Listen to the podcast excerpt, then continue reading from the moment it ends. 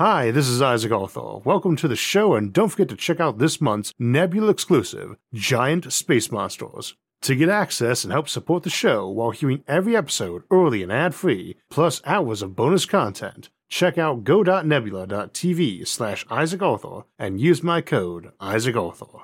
This episode is brought to you by Brilliant. Long before we knew what the stars above truly were, we contemplated them as the home to immensely powerful beings that may turn out to still be the case.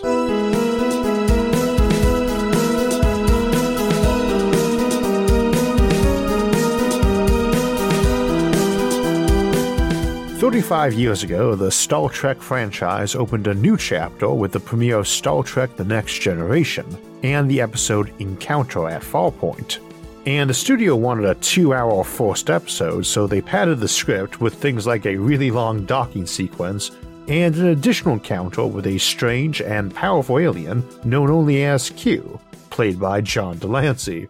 This addition to fill out the runtime resulted in Q becoming a recurring character throughout Next Generation, and appearing in Deep Space Nine and Voyager, and will be in Picard Season 2, which will have premiered by the time this episode comes out. Q is probably the most famous godlike alien we see in science fiction, though hardly the only one, Stargate is full of them, as is the MCU. We even see more in Star Trek, and Q definitely has a flavor of the capricious, the arrogant, and the cruel we so often see with deities out of Greek and Roman mythology. Again, though, he is not the only godlike alien we meet. Indeed, in the original Star Trek, the crew outright meets the Greek god Apollo and fights him. As is often the case in sci fi, his power comes from something technological, he is really just impersonating a deity, or was an alien that folks came to see as one. However, that's not the case with Q, and we see a mix of such things in other franchises, probably most notably in recent years with the Marvel MCU, where we get Thor and Odin and Loki and whatever they're planning to do with the Eternals and Celestials in upcoming films.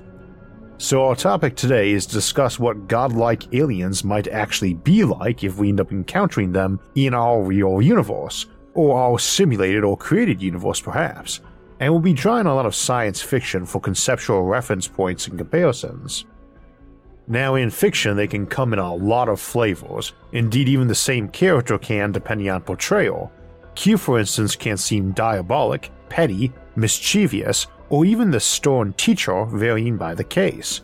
One moment he's a petulant child who is easily wound up or tricked, Another episode, he's almost pleading with the crew and audience to take the hard high road to greater exploration and enlightenment. And in this regard, he very much matches what we often see in other fictional and mythological divine cases a mixed and varying perspective on the motives and actions of godlike individuals, as well as groups of them. As is often the case in our Alien Civilization series, we will draw on these examples to help examine the topic, but here we need to start by acknowledging that the necessity for a good story tends to limit the accuracy of such characters. For instance, it is a very boring story if you encounter a hyper advanced and intelligent species who really are very kind and enlightened, and also willing to actively help you. Folks are living and dying and often fighting some dread evil that these aliens could help out against, but they won't. When asked, the aliens will usually give a fairly stock response about us not being ready or it being immoral to force their will on others, even to prevent genocide, and how we just don't understand. Now, philosophically, this is legitimate enough. It's essentially the age old problem of evil, popularized by David Hume and attributed to Epicurus, to sometime in the 3rd or 4th century BC, but probably a lot older You've probably heard it phrased as, Why does an all powerful and all good God allow evil or bad things to happen? But it's probably better phrased today as, If something is really evil, it cannot be necessary, and if it is really necessary, it cannot be evil. For the moment, what matters though is that most writers aren't using this philosophical debate as their reason for standoffish super aliens, but rather because the story gets boring real quick if they get involved. It is sort of like if in the Star Wars prequel trilogies, the 20,000 Jedi Knights said to exist actually sent a few dozen Jedi Knights to deal with the crisis on Naboo, rather than just one Jedi and a Padawan. They could also send a dozen Jedi Knights to arrest the Chancellor, or sent more than a handful of Jedi in a ton of other situations. That's the forced rule of warfare after all. There is no such thing as overkill. From a fictional perspective, though, the story would get pretty boring. Unfortunately, its repetition in the ongoing plot makes people unwilling to accept it as a constant and repetitive coincidence. Now, that sort of situation, also popular in sci fi, is a reminder of the first rule of warfare always keep some reserves for dealing with unexpected emergencies. But both notions are hard to handle properly in writing stories because invincible, active, and reliable allies, or proper measured responses with available resources, rarely make for good films and TV.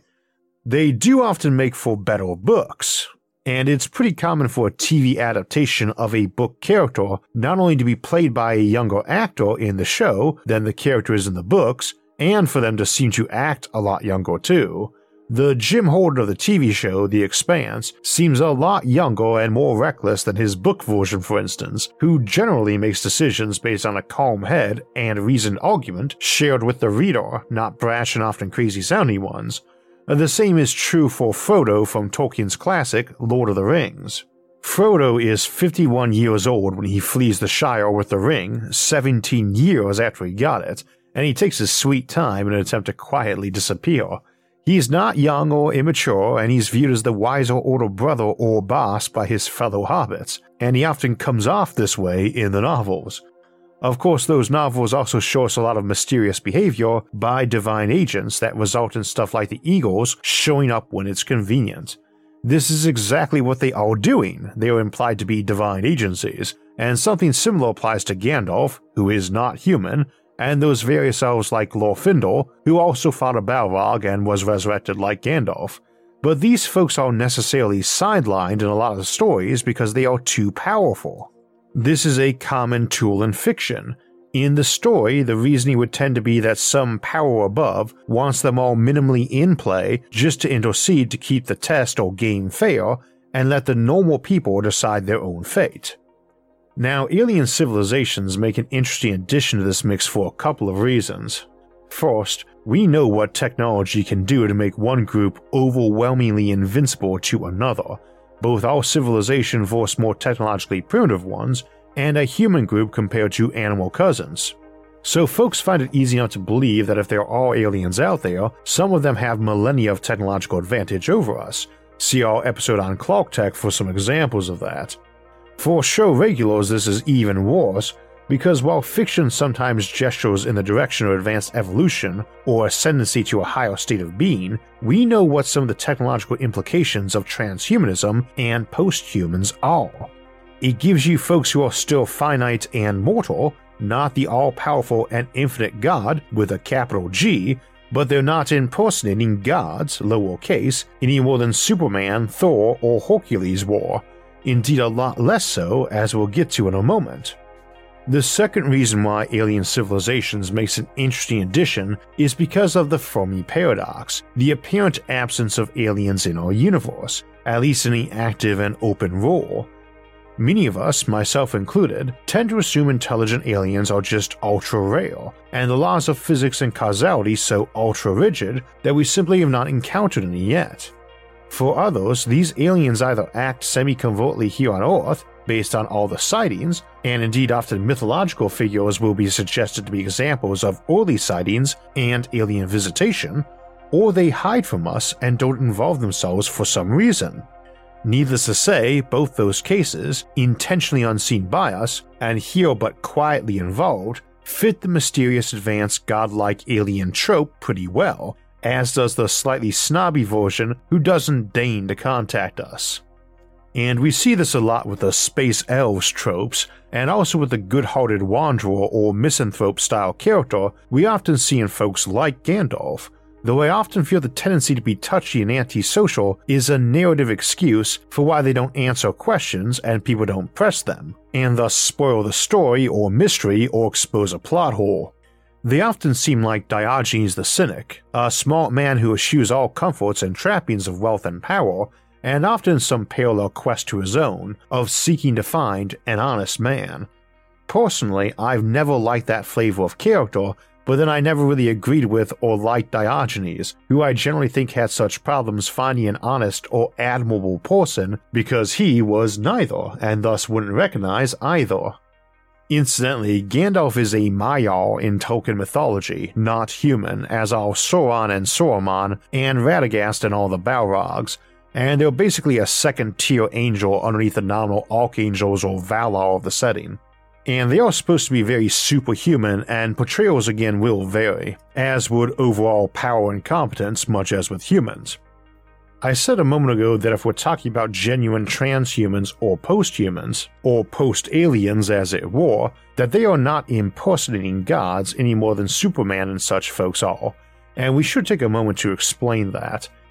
If you have seen last week's Technological Singularity episode, or any of our episodes on cyborgs, transhumans, posthumans, post scarcity civilizations, Kardashev 2 civilizations, or smart matter, then you'll probably already have a good idea how big the power upgrade can be with one of these folks. They're not some modern human stepping out of a time machine to the days of yore with a STEM background and a backpack full of modern gadgets. Imagine a creature that can stand in the wilderness and hear a pin drop a mile away. Imagine a being who could stand in a packed football stadium and pick out any conversation going on, one that can see any frequency of light and probably has enough onboard scanners and processing power to see through walls or access any local Bluetooth or Wi Fi. Imagine they could not only pick out any conversation in that stadium, but could probably simultaneously hear and comprehend all of them. A good luck sneaking up on this person. Now, they might be bulletproof, they might be able to dodge machine gun fire, they might not need superhuman speed or toughness due to their reflexes and predictive capabilities, they might be coordinated enough that when you went to shoot them, they kicked a piece of gravel right into your gun barrel or right between your eyes. They probably still obey the known laws of physics, so they're not doing Superman or Thor or Hulk style overpowered stuff, but they would flat out mortar any one of those gentlemen because they already know all the million little tricks to overcome superpowers and to optimize the use of theirs in tandem. It's not just that they are more intelligent and inventive than a Reed Richards or Doctor Doom or Lex Luthor, it's that they could probably talk Doom or Luthor into giving up their evil megamaniacal ways through sheer charm and psychology, and if that failed, by infecting them with nanobots that could brainwash them or restructure their brain. There's a common tendency for alien ambassadors to come to Earth in sci fi and get a portrayal very akin to a messenger from God, whereupon we often end up killing them, and most notably in the classic film The Day the Earth Stood Still. This usually results in awesome retribution, and even that's pretty minimal compared to what a real interstellar civilization could do. Realistic aliens have warships that could sterilize our planet all by themselves, and potentially have trillions of them. And so killing their ambassador violates the first rule of warfare never pick on anyone bigger than you are, or ideally even the same size. But in the post human context, shooting the alien ambassador isn't just a bad idea because his civilization will avenge him if they find out. Rather, it's because he's gonna raffle stomp you all by himself. Kill the alien ambassador by blowing his head clean off, and he might stand up a few seconds later to cheerfully inform you that such awesome regenerative technologies and medicines will be freely available to all as soon as our civilization joins their empire, which we should do right now. Or a copy of him might step off his ship looking irritable about what you did to his android avatar he'd been remote controlling, or his green alien blood might soak into the ground, infecting everything with nanobots that start spewing out war machines, nerve agents, and viruses that look like COVID and Ebola had a kid. All while also probably infecting your entire cyber and digital infrastructure and creating deepfakes so good your own folks are sending command codes to fire your ICBMs off at some place he tricked you into sending them. And remember, this guy's not special, he's just sporting the usual augmentation that everyone in his culture has. No more divine in their eyes than our smartphones make us in each other's. There was probably nobody acting as a waiter or flight steward on his ship, but if there were, that fellow would be similarly terrifying and unstoppable. Heck, the robot butler, actually plane steward, might come rolling out of the ship firing Gatling guns running on antimatter, so that every bullet out of the tube was a modest sized nuclear bomb. And all of this is just inside the zone of known physics. We're not even talking about critters who can bend or reverse time, ignore entropy, adjust physical constants, play with gravity or probability, or just fundamentally screw with the programming of reality itself. Godlike is fairly relative, and how awesomely powerful they would be is more of a limitation of our imagination than real physical constraints. To be honest, that earlier contemplation of the typical post biological alien ambassador is my best fumbling guess at what the typical human is going to be like in a millennia or two, maybe sooner. And of course, we don't really know what their powers would be, but in reality, that's very secondary to what their motivations are. To the ant, it doesn't really matter if it's a mouse or a human, or an alien armada of super beings that want it dead. All that really matters is that all three can kill them easily and via many methods. And so all that really matters is what the motives of the godlike critter in question is. Now, we can pair that up with asking about their ethics or maturity too. Childlike super entities are popular concepts in fiction and mythology too, but the motivations question seems to mean more. For an alien focused on navel gazing to enlightenment, I'm not sure they have any motivation beyond personal survival, but while in fiction we sometimes see these sorts of folks quietly meditating and unwilling to take any action to defend themselves, preemptively or even when directly attacked, I'm not really clear on why this is viewed as enlightened, so I assume it does not apply universally. I don't think you've got vast ancient alien minds or empires that just ignore threats or ignore them to the last minute. There may be deeper purposes to existence, I like to think so, but the one programmed in by nature is survival, and I can't see any life form casually discarding that as a major priority, even if it becomes secondary to their other goals. So, being smarter and more powerful should make them even better at survival and preparation. Now, intelligence by itself doesn't necessarily mean its possessor is good at predicting problems and predisposed to do so, but generally in a complex and long lived civilization, a capability to anticipate problems and a willingness to delay self gratification to manage them are valued traits that are encouraged. And it's hard to imagine a creature capable and determined to spend millennia or eons in isolated deep contemplations is not also of that sort of mindset. So if there is a big threat out there that they're not getting off their butts to handle, it's either because it's not a threat to them and they genuinely don't care if it's a threat to others, or because they already did handle it. It's not that that alien civilization thinks interfering with more primitive civilizations, even to save them from being wiped out, is ethical. It's just that they don't care if we think they do, or they even prefer that we think that they won't help us because they actually did help, they just didn't want us to know and thereby incorrectly assume that we will always have a big brother watching our back for us, as this might make us careless. We see something like this with the superhuman members of the Second Foundation in Isaac Asimov's classic Foundation trilogy. They are hidden but expose themselves to fix a major crisis, then have to work to restore initiative in those they rescued before faking their own obliteration, in cases like this, where a benevolent alien might help but pretend not to, we get to one of those predictive impasses, because if the super smart and powerful aliens are benevolent but don't want us to know they are, then they have the brains and capability to create the illusion plausibly. Same for if they're aiming for ambiguity, if a godlike entity wants you to go through life uncertain about their involvement and intent because they think that ambiguity is healthier for growth and free will than being certain they do or don't exist or act, then while that's going to require an impressive balancing act, you are probably talking about someone who finds juggling chainsaws while walking a tightrope in a hurricane a rather boringly simple effort. And that's one of the problems with godlike aliens even if they are acting like selfish morons, you do not know that you aren't responding to them exactly as they intended. It should be absurdly easy for them to convince you they are the nicest and best person you have ever met, even if they were absolutely selfish and diabolical.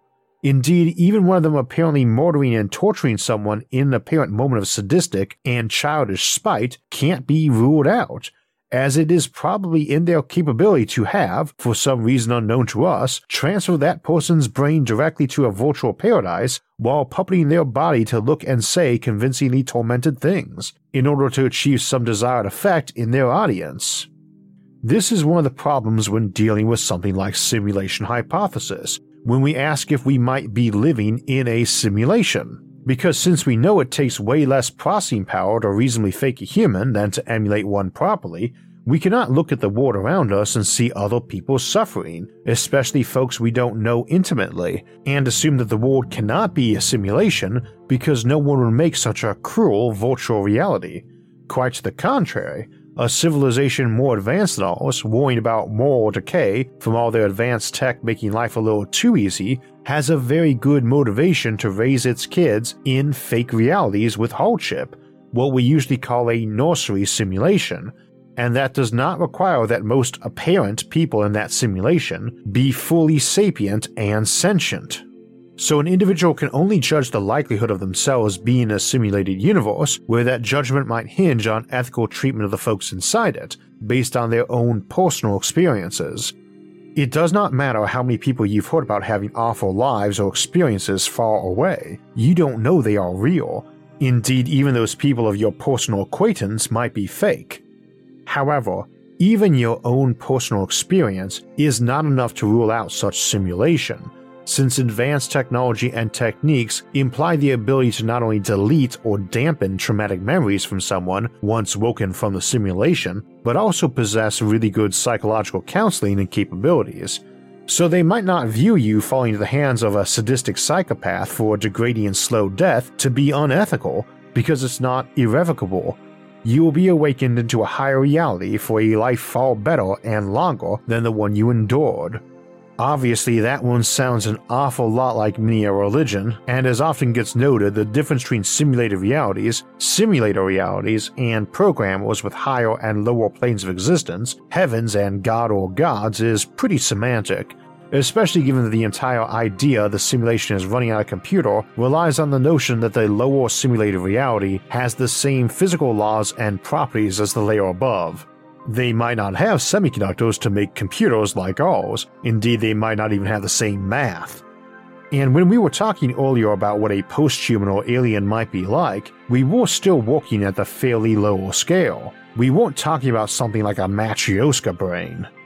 If you're not familiar with the Matryoshka brain, the name has to do with it being a multi-layered spherical construct, but the short form is, it's a mega computer running on the entire power output of a star, the power output is about a trillion trillion times more than what your typical high-end gaming PC draws when it's running heavy and hot. So the assumption is that even if we never improved our computer chips or solar panels beyond what they are right now, you can have something pretty terrifyingly potent if you're willing to convert a whole star to that purpose. Given that there's hundreds of billions of stars in our galaxy that seem not to be doing much of anything with the majority of their power output, the assumption is that any alien species that could travel to our star could also have traveled to others and built these. Truth be told, building nothing but computer chips and solar panels is not something we would think of as a very hard job for some self replicating robots. They are already the ones building our current chips and panels, and thus probably requiring less brains and processing power than your phone or PC or tablet has. And mind you, that trillion trillion figure is assuming their computers are no better than ours, which seems improbable. What's more, the human brain runs on similar power levels in between what modern PCs and smartphones do, and while we might not have true AI yet, I think the loose consensus of researchers in that field is that our current best supercomputers, which run on under a megawatt, are probably already sufficient to run something human level intelligence once the software catches up, so to speak. Nobody is really thinking we need a thousand times the power or processing to get that job done anymore.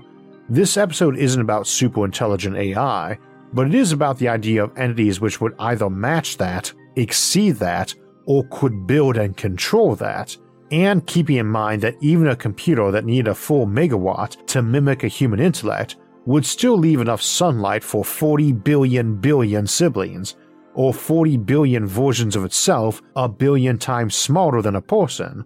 We're not really talking about some singular entity that's godlike, but more an entire species, and one that probably outnumbers us. So, yes, simulate an entire universe is well within the capability of something like a Matryoshka brain. And in that sort of case, all that can matter is motivation, because capability is simply irrelevant. If we're encountering one who shares our universe with us, then it holds every single card except those being held by fellow or rival minds of similar scope. It's not right to think of it as regarding us as we regard an ant or even an amoeba, because it is not us. It has enough brain power to simultaneously carry on a meaningful conversation with every human who ever lived simultaneously and still be using only the tiniest fraction of its mind for that. We are not distracting it from some weird quest to calculate every digit of pi, or something like that, by asking it a couple of questions. Indeed, it wouldn't be distracted even by scanning our brains, making copies of them, running a billion simulated realities trying out different results of possible answers, and a millisecond later giving an answer well designed to get us to do whatever it wants, which might be to go away and not bother it till we're building our own Matryoshka brain to help in the sacred task of calculating pi. But what would help even more would have been to cannibalize the whole galaxy into computers for calculating that, not just one star. And that clearly isn't being done to all galaxy. So either one doesn't exist yet, or doesn't find those kind of tasks interesting or enlightening, and maybe would find us more interesting than some folks assume. Personally, I find humans much more interesting than pi, mathematical or flavorful. If we in its simulation, though, it has utter control of its reality if it's simulating it and you are inside it. And that includes being able to erase your memories, or rewrite them, or predict your actions, or even build in flags and alerts for if you start getting suspicious of how real things are or are not. You don't notice glitches in the Matrix, and when you do, it gets a notification and suddenly you think it's irrelevant or forgot. You don't believe you're not real, and it can ensure you don't. Assuming the term real matters in this context, as I often say in regard to the simulation hypothesis and the question of if we live in a simulation or not, the better question is probably to ask if it actually matters. We can hypothesize advanced civilizations built on morality and personal discipline, slowly degrading to petulant, spoiled children, though still possess godlike powers, but we cannot casually overlook that they should have a lot of resources for preventing that, like advanced psychology and simulated nurseries and so on. They are likely to be functioning immortal too, so the wise and composed founders of their enlightened civilization didn't go anywhere, dying to be replaced by increasingly degenerate descendants, each just a little more degraded than the last. They are still there, and what's more, spoiled kids are not an inevitability of a civilization. A quick and incomplete list of signs a child is spoiled include that they don't express gratitude, they hate being told no, they don't play well with peers or share, nor volunteer to help, they throw tantrums and lash out, do not compromise or show empathy, nor care if they inconvenience others, and are often bullies, manipulative, and demand special treatment. When you contemplate that list, it reminds me a lot of many of the fears expressed about interacting with a given powerful alien. So, on the one hand, it seems a very legitimate worry. Problem is that it is ignoring that their improvements in technology probably also apply to psychology and child development, and such behaviors are at least as detrimental to their own civilization as foreign ones. I'm not sure I go so far as to say that civilizations have a predisposition to eliminate antisocial behavior, but it is probably fair to say that societies tend to want to seek to curb antisocial behavior. And thus we wrap around again to the concept of motivation, what the alien actually wants, because realistically we won't be able to tell much simply by its behavior. Now, that alien might just want to be entertained, but unless we are assuming actual and total access to infinite resources, it probably does not bother fully simulating an entire civilization of actual sapient minds. And yet it should seek virtual reality as an alternative to being entertained by actual living creatures in its own universe, where that would be difficult or risk angering other parties who could act against it. It is presumably smart enough to know how much extra risk and effort is being expended to little gain, and it's also presumably smart enough to notice signs of pathological or addictive behavior in itself. It may come from a civilization where that's as easily and quickly treatable as a minor cut, and it may come from a civilization that gives people something akin to an immune system for their minds. As with many fundamental behaviors we might describe to a godlike alien that we wouldn't like, we can ask ourselves why we think it is bad, and odds are the critter in question or their civilization are aware of why it might be objectionable, assuming they don't agree. We would not suggest someone create an entire virtual reality full of actual thinking and feeling creatures just for their entertainment, or curiosity or lab experiment either. We would also not suggest they travel to islands or worlds inhabited by primitive peoples to play at God and satisfy their urges for entertainment or curiosity without restriction. Emphasis on without restriction because I don't think we're saying it's immoral to be entertained or curious, just that you would do these without restraint, and if you do have peers, you don't want them thinking you would do either, just that you would do these without restraint, and if you do have peers, you don't want them thinking you would either, because they are in a position to restrain you, and now you've given them a motive to consider doing so. What other motives are there that would fit what we see? Well, as we discussed some years back in our episode Gods and Monsters, we cannot rule out that we really do live in a universe created by various inhuman, insane, predatory, and or sadistic godlike entities against which we are utterly helpless and which would drive us mad merely to look upon. We discussed why that would seem counterindicated by the apparent universe we live in, but this does not mean we can just assume a godlike alien has motivations like ours. We are not going through them all because not only are there plenty of examples, but it's also rather one dimensional to assume such an entity has one principal motivation that is all it cares about, which we often see with AI computer minds in sci fi too. That's another common habit in fiction to portray godlike entities as somehow more simplistic than us, too. Which is possible, but to me usually just indicates bad writing, we cannot examine all the various combinations of how powerful aliens would act with human motives, let alone alien versions of those. Nonetheless, we can assume that these will tend to be pursued effectively, because whatever their goals are, they presumably want to achieve most of those successfully or for the least effort, and that implies the use of logic and familiarity and skill with contemplating scenarios and outcomes and alternatives. So when we go on and propose a scenario like, these aliens don't interfere with us because they think it's wrong, we can ask why they think it is. For instance, if they think specifically that they would be hurting us by doing so, and with that motive in mind, that they do not want to hurt us, we can then review their presumed capabilities and ask what alternatives they have. One alternative would be hiding from us while carefully sneaking us in technologies and knowledge that minimized all problems, as they saw them, as quickly as they thought safe. That's essentially what we try to do in these discussions of hypothetical and unseen aliens figure out goals and motives from the apparent universe around us, and then ask how they might better pursue that goal, and if the universe we seem to see would still apply. If they view us as primitives wrecking our ecology, rather than hiding only to show up when a lot of damage is already done with a stern lecture, they could just show up, explain what could have happened, and offer us technological alternatives like clean fusion. If that's their motive, preserving natural ecologies as they emerge in our universe, that method would seem better.